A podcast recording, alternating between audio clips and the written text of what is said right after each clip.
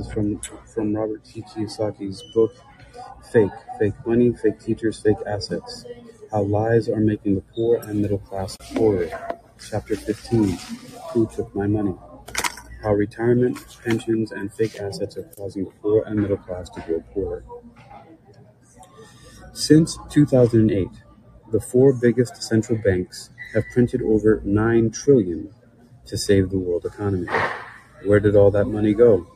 Who got the money? Did you? And why are so many pensions going broke? Threats to the world economy. Today, as I write in late two thousand eighteen, there are four serious threats to the world economy. They are: one, rising interest rates. After two thousand eight, the central banks of the world lowered interest rates to the lowest levels in recent history. The central banks needed people to borrow money. Cheap debt blew the world into massive asset bubbles. Stocks, bonds, real estate, and businesses became hot air balloons. Rising interest rates will bring these hot air balloons down. Two, China. China is in trouble. China may have the worst debt-to-G D P ratio of all major countries. China borrowed and loaned out more money than any other country. If China crashes, the world crashes. Countries like Australia and Brazil that export raw materials to China suffer when China struggles. Three, a strong U S dollar. When President Trump lowered tax rates, especially for B-quadrant businesses, the United States became a tax haven. Billions poured into the U S economy, causing the U S dollar to grow stronger. A strong dollar is not good for workers because U S products become more expensive and jobs are lost if demand for U S products drops. A strong U S dollar is not good for emerging countries that borrow in U S dollars. A strong U S dollar means their currency becomes weaker. This makes it harder for these smaller countries and companies to pay off their debt in U S dollars. Four, pensions. As stated in an earlier chapter, worker pensions all over the world are going bust. In the United States, Social Security and Medicare are on life support. Just as millions of baby boomers retire and need to rely on these social programs. Here's a fact you may be familiar with. The number one cause of bankruptcy in America is medical expenses. In twenty thirty, the year baby boomers became super seniors, eighty-five plus, the global pension system may collapse just when baby boomers need the money most. Repeating quotes on the growing pension crisis from the previous chapter, the I M F warns, the biggest source of risk comes from state and local government retirement pensions. Simon Black warns, Spain's pension fund is almost fully depleted. The United Kingdom has trillions of pounds worth of unfunded public pensions. Even conservative Switzerland has a public pension that's only sixty-nine percent funded, a seemingly fantastic number by today's dismal standards. Martin Armstrong warns, the largest public pension fund in the United States is the California Public Employees Retirement System, CalPERS, for civil servants. California is in a state of very serious insolvency. We strongly advise our clients to get out before it's too late. Reuters warns, the Pension Benefit Guarantee Corporation to become insolvent within a decade. The public, the pension Uh, Benefit Guarantee Corporation is the U S government agency that acts as a backup to troubled pension plans by ensuring the pensions of millions of American workers. If millions of workers contributed trillions of dollars into these pension funds, why are these funds going broke? Who got all that money? A better question might be, why are the rich getting richer? Answer: a picture is worth a thousand words. There's a chart here that shows the poor getting poorer. It's really just a chart from, the hell is this? The source is uh, the Congressional Benefit Office. and basically shows there's a zero gain, and underneath the zero gain, it shows the poor, it shows going down. The middle class, you know, kind of going up a little bit, but staying pretty much right above the zero gain line, and the rich all the way up to one hundred fifty percent and more. Question, wait a minute, are you saying our pension money flowed from the poor and middle class to the rich? Answer, I am. Without real financial education, the poor and middle class are lost in space. They have no idea how their money and wealth are being stolen by the rich via the money they work for, their taxes, their homes, their savings, and their retirement accounts. The Cash Heist. In nineteen eighty-three, I read Bookie Fuller's book, Grunch of the Giants. Grunch, you may recall, stands for Gross Universal Cash Heist. In nineteen eighty-three, I became a student for the first time in my life, wanting to find out how Grunch stole our wealth. I found out Grunch steals our wealth via our governments, our educational systems, our money, religions, banks, and Wall Street. The following are five ways Grunch steals our wealth via our money, savings, and investments. Five reasons why the poor and middle class lose. During the nineteen fifties and nineteen sixties, only gamblers invested in the stock market. It was considered unethical for a financial advisor to recommend stocks to their clients. The fear of the nineteen twenty-nine stock market crash and decades-long depression that followed remained fresh on the World War Two generation's minds. During the nineteen fifties and nineteen sixties, smart investors purchased government bonds or saved money. In the nineteen fifties to nineteen sixties, my poor dad and my rich dad were savers. Saving money was safer than the stock market because after the nineteen forty-four Bretton Woods Agreement, the U S dollar was backed by gold.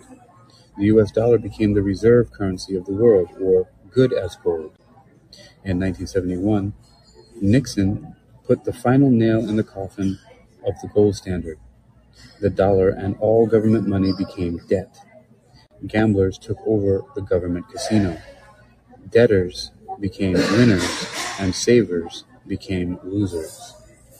The educational systems of the world would never mention this crucial turn of events in world history. Poor Dad continued to save. He did not change. He was counting on his savings and government pension to save him. Rich Dad did change. He had to change because, as an entrepreneur, he did not have a government paycheck or pension to fall back on. Sometime in nineteen seventy-three, Rich Dad changed his tune entirely. In nineteen seventy-three, after realizing what the government was up to, Rich Dad came up with his lesson number one, which is, the rich do not work for money. In nineteen seventy-three, Rich Dad realized money was toxic, designed to steal the wealth of anyone who worked for money, saved money, or invested money in government-sponsored investments such as four oh one Ks, I R As, stocks, mutual funds, and E T Fs. In nineteen seventy-three, Rich Dad advised his son and me to learn to use debt to acquire assets. That is why I took my first real estate course. I also took stocks and bond courses, as well as my certified financial planner courses. After nineteen ninety, interest rates began to decline. Poor and middle-class savers became losers. After nineteen ninety, the gamblers, led by the Fed, big banks, and U S Treasury, began printing more and more money to save themselves and their rich friends. Printing money made the working poor and middle class poorer because fake money creates inflation, and inflation makes life more expensive. Repeating Rich Dad's lesson number one, the rich dad do not work for money. Repeating Poor Dad's lesson, go to school, get a job and work for money, save money, and get out of debt. I did not listen to my poor dad. A brief history of a heist. After nineteen seventy-one, gamblers became winners. Note, notice the accelerated rise uh, illustrated in the one hundred twenty-five year history of Dow Jones Industrial Average, the stock market, after nineteen seventy-one. In the nineteen seventies, business schools started to badmouth gold, calling it by John Maynard Keynes' phrase, a barbaric relic. Today, most M B A graduates and corporate exec- executives only know fake money and fake assets. They do not know much about God's money, gold and silver. In the nineteen seventies, poor and middle-class kids were admitted to Ivy League schools, schools for the rich. In his book Tailspin, Stephen Brill writes about how poor and middle-class kids like him were admitted to the Ivy League schools and began began rubbing shoulders with multi-genera- multi-generational, really rich kids, rich kids whose parents owned businesses and real estate, like the Kennedys, the Bush family, and Trump's family. Poor and middle-class students of our finest schools, such as Barack Obama and, and Bill and Hillary Clinton, realized they had to catch up to their rich classmates. Notice all three are attorneys. As Brill, also, as Brill, also an attorney from Yale, writes, attorneys from poor and middle-class backgrounds began inventing fake assets, financially engineered derivatives that made them richer, but ripped off the poor and middle class. In nineteen seventy-two, President Nixon, Nixon opened the doors to China. The working poor became poorer as wages stagnated and or jobs were lost. In nineteen seventy-four, ERISA, the Employee Retirement Income Security Act, was passed.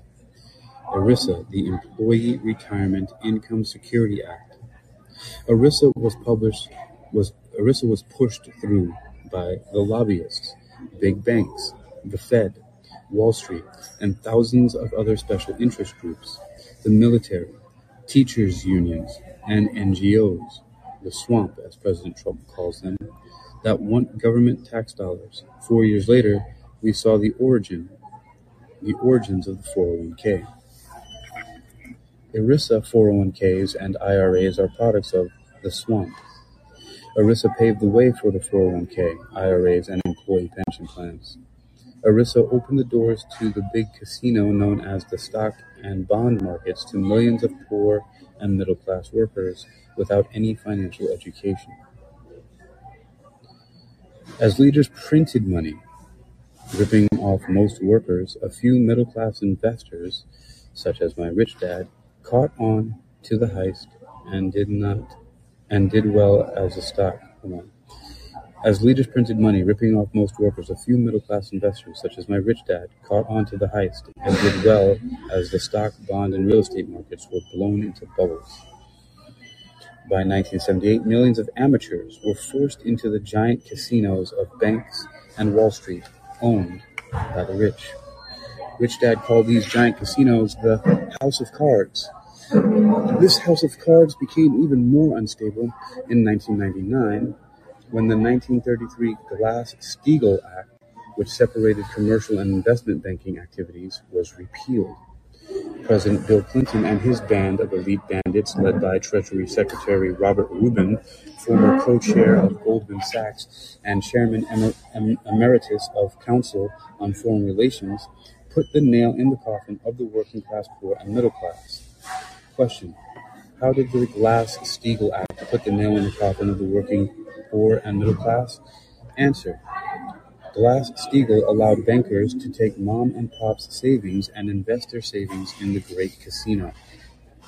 When the casino lost mom and pop's money, the Fed and U S Treasury bailed out the casino, saving the rich at the expense of mom and pop's future. The rich bet mom and pop's money.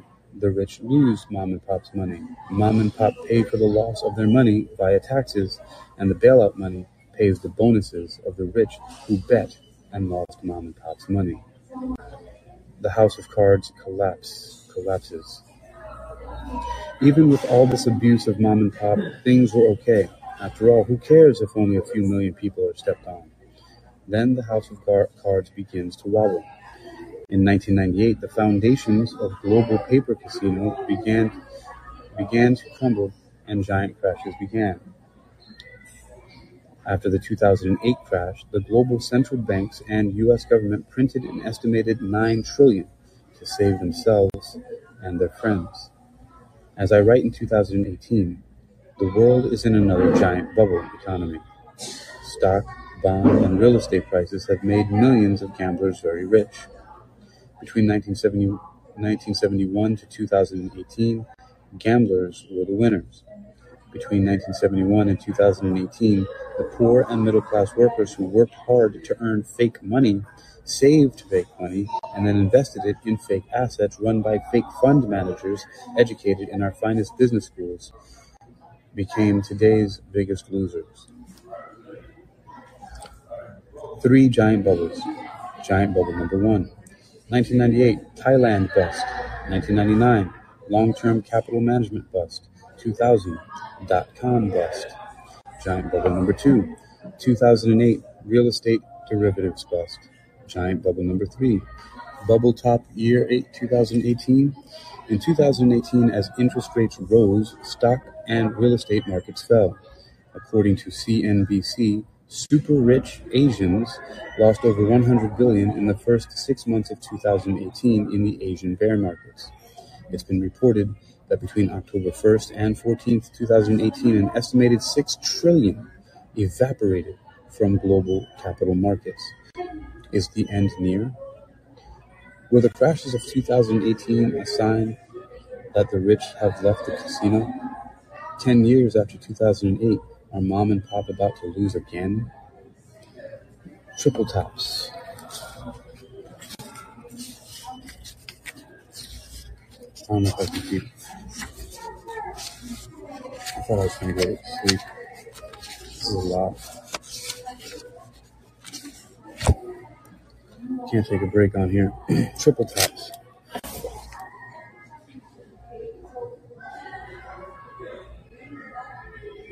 Triple tops. All right, triple tops. Uh,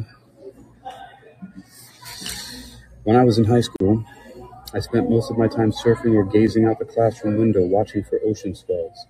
Every surfer knows giant waves come in sets, generally sets of three. This means when if, if you miss the first two waves, turn and head out to sea.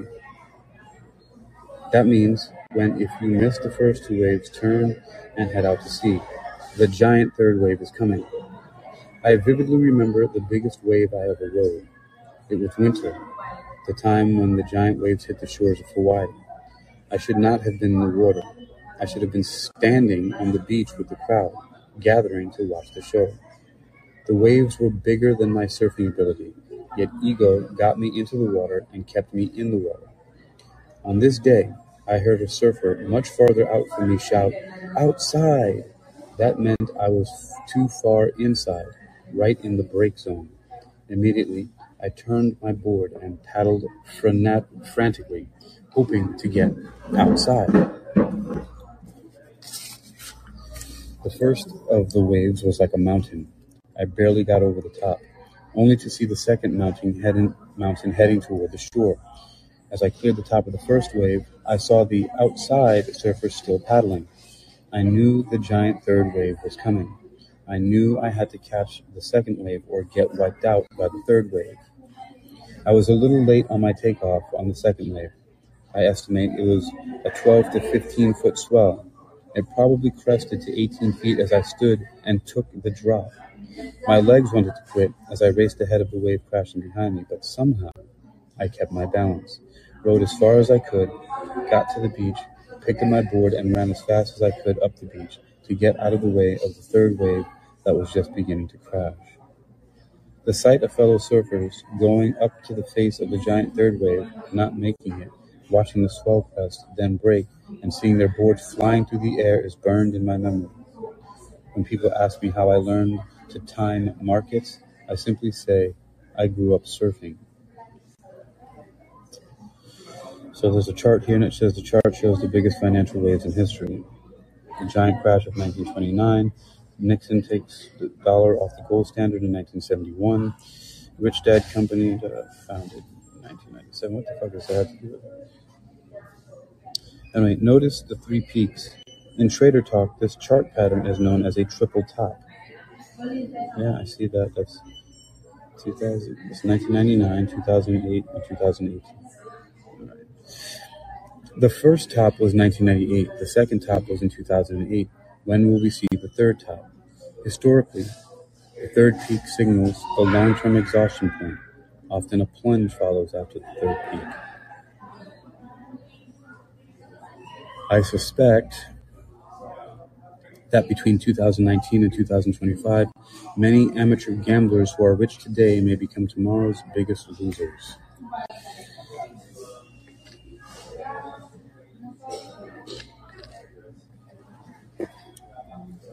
Question.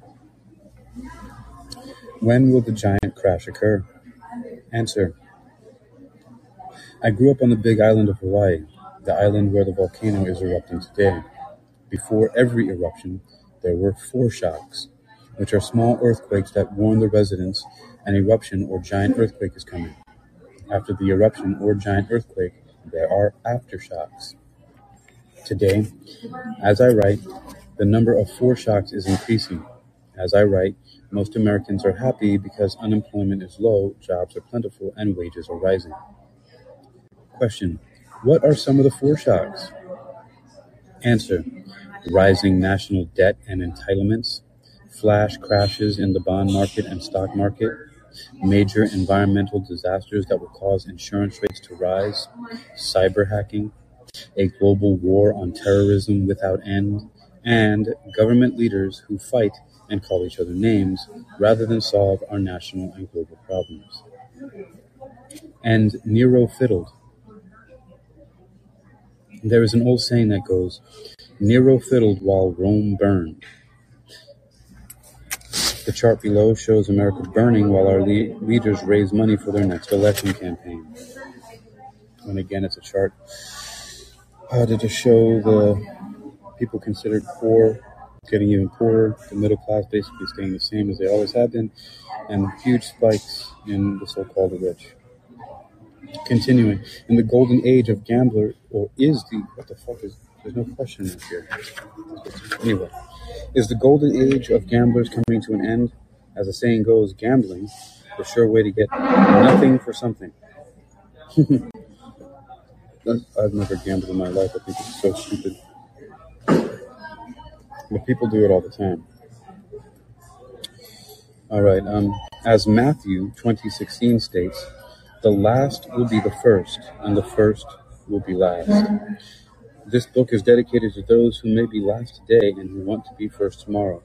Here are, are the four additional reasons how retirement, pensions, and fake assets cause the poor and middle class to become poorer. Reason number two, inflation. Blessed are the young, for they shall inherit the national debt. Herbert Hoover. If there were no government-guaranteed student loans, college tuition would be much lower. Gary Johnson. Concern for the coming generations. Baby boomers in the United States had an easy life. We grew up during the biggest economic boom in world history. Their children and grandchildren, Gen X, the millennial generation born after nineteen eighty-two, and the Gen Z internet generation born after nineteen ninety-five, have a very hard road ahead. Not only are many millennials unemployed or underemployed, but many start their adult lives burdened by onerous student loan debt. They also inherit a massive national debt, a financial disaster left behind by their parents, grandparents, and great-grandparents. History will haunt the future generations. If the future generations do not change a corrupted system, what will their children and grandchildren inherit? Quote, by a continuing process of inflation, government can confiscate, secretly and unobserved, an important part of the wealth of their citizens. John Maynard Keynes, eighteen eighty-three to nineteen forty-six. Quote, the way to crush the bourgeois middle class is to grind them between the millstones of taxation and inflation. Vladimir Lenin, eighteen seventy to nineteen twenty-four. Quote, inflation destroys savings, impedes planning, and discourages investment. That means less productivity and a lower standard of living. Kevin Brady, nineteen fifty-five.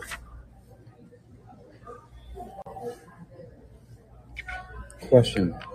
Why does the government want inflation? Answer. To pay the national debt with cheaper dollars. Question. What happens if the government fails to create inflation? Answer. The opposite side of the same coin is deflation. If there is excessive deflation, the U S and world economies may slide into the next Great Depression. Question: are you saying the government wants us to work for inflated dollars that are worth less than yes? Answer: yes. Question: how does the government create inflation? Answer: there are many ways. One is via printing money. Printing money makes money less valuable. As long as the government and banks are printing money, savers are losers, debtors are winners.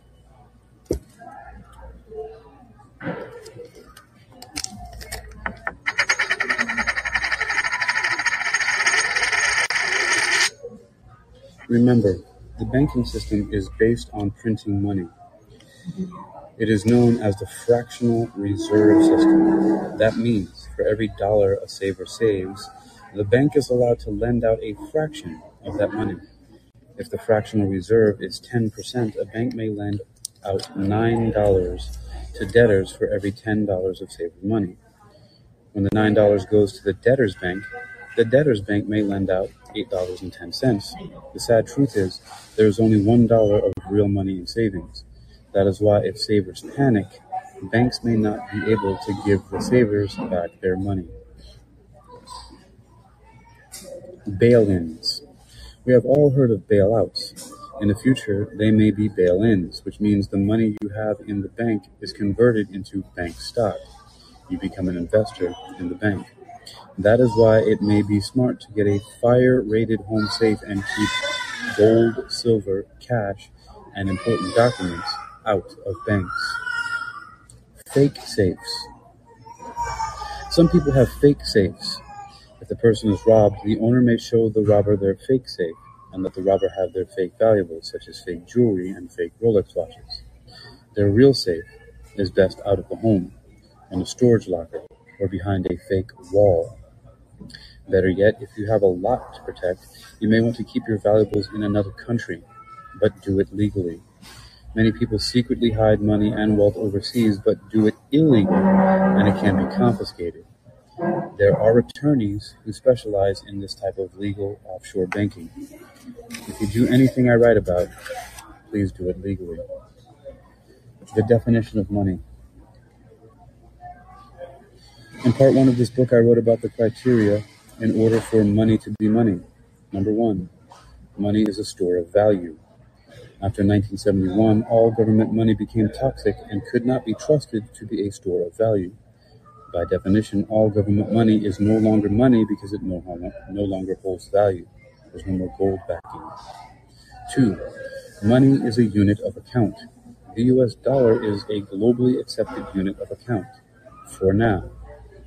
Three, money is a medium of exchange. Again, the U S dollar is a globally accepted medium of exchange, for now. Question: so one reason why the poor and middle class grow poorer is because they trust government money, such as the U S dollar? Answer: yes. After nineteen seventy-one, all government money became toxic, stealing the wealth of those who work for money and save money. Reason number three: real assets make the rich richer. Amazon founder Jeff Bezos is a billionaire. Do you think he became a billionaire because he receives a billion-dollar paycheck? The median income of an Amazon employee is twenty-eight thousand four hundred forty-six dollars in two thousand seventeen. Jeff Bezos earns more than twenty-eight thousand four hundred sixty-six dollars in twelve seconds. Jeff Bezos' annual paycheck is only one point seven million dollars. Although Jeff Although Bezos' salary of one point seven million dollars a year may technically be low, there's a reason he's called the richest man in the world. His net worth, his net worth is skyrocketing, mostly due to the fact that he owns about eighty million shares of Amazon stock. This same chart explains why Jeff Bezos is so rich. There's a chart that I can't read. I'm not going to read the chart, but every month a portion of the billions of dollars from millions of workers' four oh one K's and retirement plans flow from their paychecks into shares of Amazon stock. Jeff gets richer, although his salary may stay the same.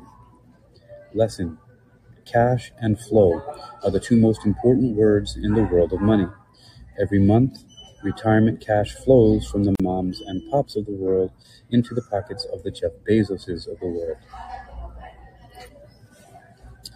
Reason number four, crashes make the rich richer. When the market crashes, and it always does, the poor and middle class are wiped out. When markets crash, the rich simply borrow money and buy back workers' shares at bargain basement prices. Bargain basement. Reason number five, rubber chicken dinners. When I was just starting out in search of my formula to riches, I would go to rubber chicken dinners, R C Ds, that reminded me of political fundraisers. At these rubber chicken dinners, potential clients would sit, people like me, have an art, have a rubber chicken dinner, then listen to a presentation by a money management company or financial planner. At a number of these rubber chicken dinners, I nearly threw up the rubber chicken. I could not believe people could swallow the rubber chicken B S. Question. How do the rich get richer if pension funds are going broke? Answer, the name of the game is assets under management.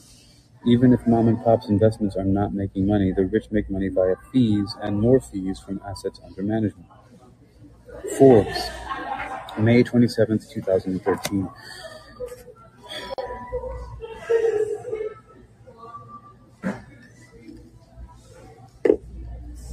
Forbes. May twenty-seventh, two thousand thirteen, the heavy toll of investment fees. The thought of giving up forty percent per year in investment return to pay for portfolio management and advice would cause most people to walk away. Yet this is the price many people pay when they hire an investment advisor to manage a mutual fund portfolio or exchange traded fund E T F portfolio. NerdWallet. May eleventh, two thousand sixteen. How a one percent fee could cost millennials five hundred ninety thousand dollars in retirement savings. Everyone talks about the benefits of compounding interest. NerdWallet's analysis found that from age forty-five to sixty-five, the loss of fees increases from twelve percent to over twenty-five percent. Everyone talks about the benefits of compounding interest, but few mention the danger of compounding fees, says Kyle Ramsey, NerdWallet's head of investing and retirement. The cost of a rubber chicken dinner. I have gone to many rubber chicken dinners. At these dinners, I listen to financial experts tell me how their magic formula will make me rich. At one of these rubber chicken dinners, I broke out my calculator, read the glossy brochure's fine print, and computed the total amount in fees I would pay if I started investing at the age of thirty-five. The numbers were stunning. If I started investing just seven hundred fifty dollars a month into a four oh one k, I would be paying over two point five million dollars in fees and hidden fees if the account returned to eight percent a year. You can buy a lot of rubber chicken dinners for two point five million dollars. I had my accountant verify my numbers, and all he said was, it was a good thing you walked away. What disturbed me were the number of people who did not walk away. Most were waiting in line to sign up for a personal financial analysis. Why were they waiting in line? Because most were not happy with the returns of their current financial advisor. As I stated earlier, the name of the game is assets under management, not return on investment for the client. The hot shot from New York's magic formula was not that magical. As best as I could ascertain, the expert's magic formula was not much more than following the S and P's five hundred, something anyone with a fifth grade education could do. The same hot shot claimed his fees were only one percent, yet when I studied the fine print, the fees were much higher. Much higher. This did not stop desperate people from throwing hundreds of thousands of dollars, possibly millions, at him. Question. What were the people desperate for? Answer. Most average investors seek return on investment, R O I yield, or capital gains. They simply want their money to grow, not shrink. Fewer than five percent of fund managers beat the market, yet fund managers always win even if you lose. Rather than watch the stock market go up and down, I think it's smarter to watch the percentage in fees fund managers are charging. And there are all kinds of fees. Point. Brokerage account fee. This could be an annual fee to maintain a brokerage account, a subscription for premium research to help with trading strategy, and or a fee to access trading platforms. Point. Trade commissions charged by a broker when you buy or sell certain investments such as stocks. Point. Mutual fund transaction fee charged by a broker to buy and or sell some mutual funds. Point. Expense ratio, an annual fee charged by all mutual funds, index funds, and exchange traded funds as a percentage of your investment in the fund. Point. Sales load, a sales charge or commission on some mutual funds paid to the broker or salesperson who sold the fund. Point. Management or advisory fee, typically a percentage of assets under of assets under management paid by an investor to a financial advisor. Point. four oh one k fee, an administrative fee to maintain the plan, often passed on to the plan participants by the employer. A real certified financial planner. Longtime friend John McGregor has been certified financial planner for over twenty-five years. John wrote a book called The Top ten Reasons the Rich Go Broke. His book is about real horror stories of rich people following a financial planner's advice and losing everything. John's book is a must-read for anyone who has their retirement in managed funds. John tells a funny story of going to one of these rubber chicken dinners and noticing the financial expert looked familiar. John suddenly realized the expert was not a fund manager, but a Hollywood actor who has appeared in many T V commercials.